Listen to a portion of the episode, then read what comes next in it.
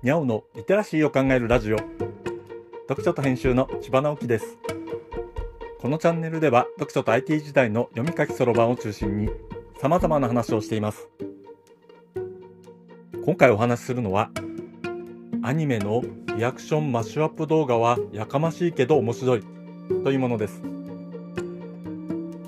火曜日はアニメの話をしています。僕は毎週結構な量のアニメ作品を見ているのですが放送とか配信が行われる曜日が結構偏っているので今日は見るものがないなぁなんて思う日もあります。そういう時は YouTube をいろいろ漁ってみるのですが最近こんなのがあるんだと思ったものがありました。YouTube にアニメのタイトルにリアクションとつけて検索してみると考察系の動画が結構見つかります。僕のアカウントが偏っている可能性もありますがリアクションをやっているのは大体海外の人たちのようですね。判権に関する考え方の違いがありそうではありますがひとまずそれは置いといて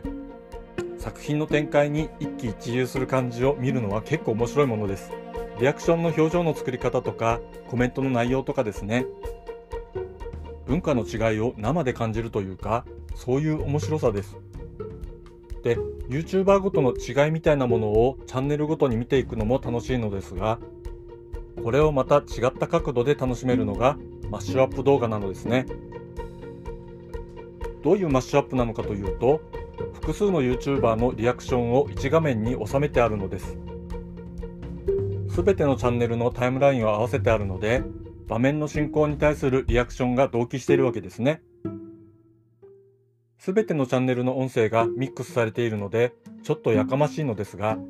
インパクトのある場面ではほぼ同時に歓声が上がったりして、やっぱりこの場面の感じ方は共通だ、なんて思うのが楽しいのです。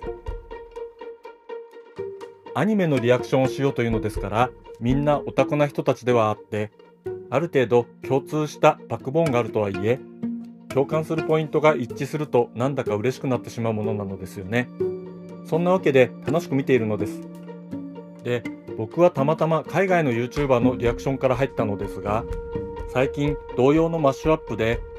日本の VTuber のものがおすすめに出てくるようになりました。これはもちろん日本語で喋っていますから、さらにやかましく聞こえるのですが、いわゆるオタク的な語彙の面白さを感じることができて、これはこれで面白く楽しめるのですね。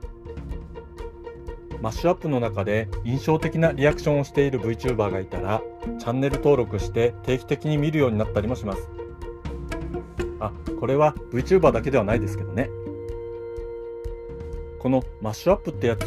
二次創作の二次創作みたいな感じですよね。ある程度版権管理を緩めにしておくと、こういう面白いものがいろいろ出てくるわけです。実はこういうやり方は実に日本的な感じがするのです。オタクはものすごく自制的に行動しますよね。オリジナルに対するリスペクトを自分の誇りにしていて、オタク界の不分率みたいなものに厳しいけれど、そういう自制的な行動を身につけているオタクへのリスペクトもものすごくて、ルールは押し付けられるものではなく、自分たちで作り出すものだという意識がある。厳しいだけに炎上騒ぎもよくあるけれど、無用の炎上を避けるために住み分けもする。多分こういう日本の中でも超ローカルな価値観が案外海外の人たちにも広がっているというのが面白いのですね。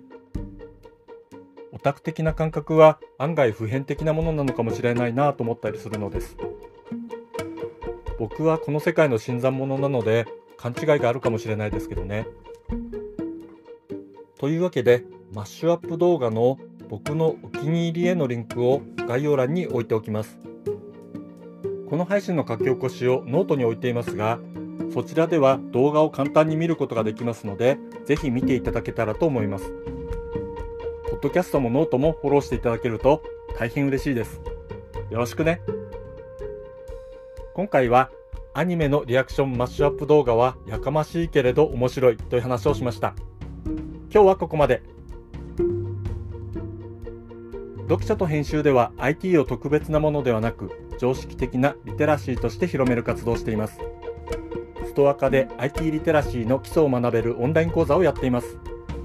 詳しい内容については概要欄のリンクから見に行くことができます。コメントは LISTEN で、文字で読みたい方はノートをどうぞ。どちらも概要欄にリンクがありますので、フォローいただけると嬉しいです。今日もワクワクする日でありますように。千葉直樹でした。ではまた。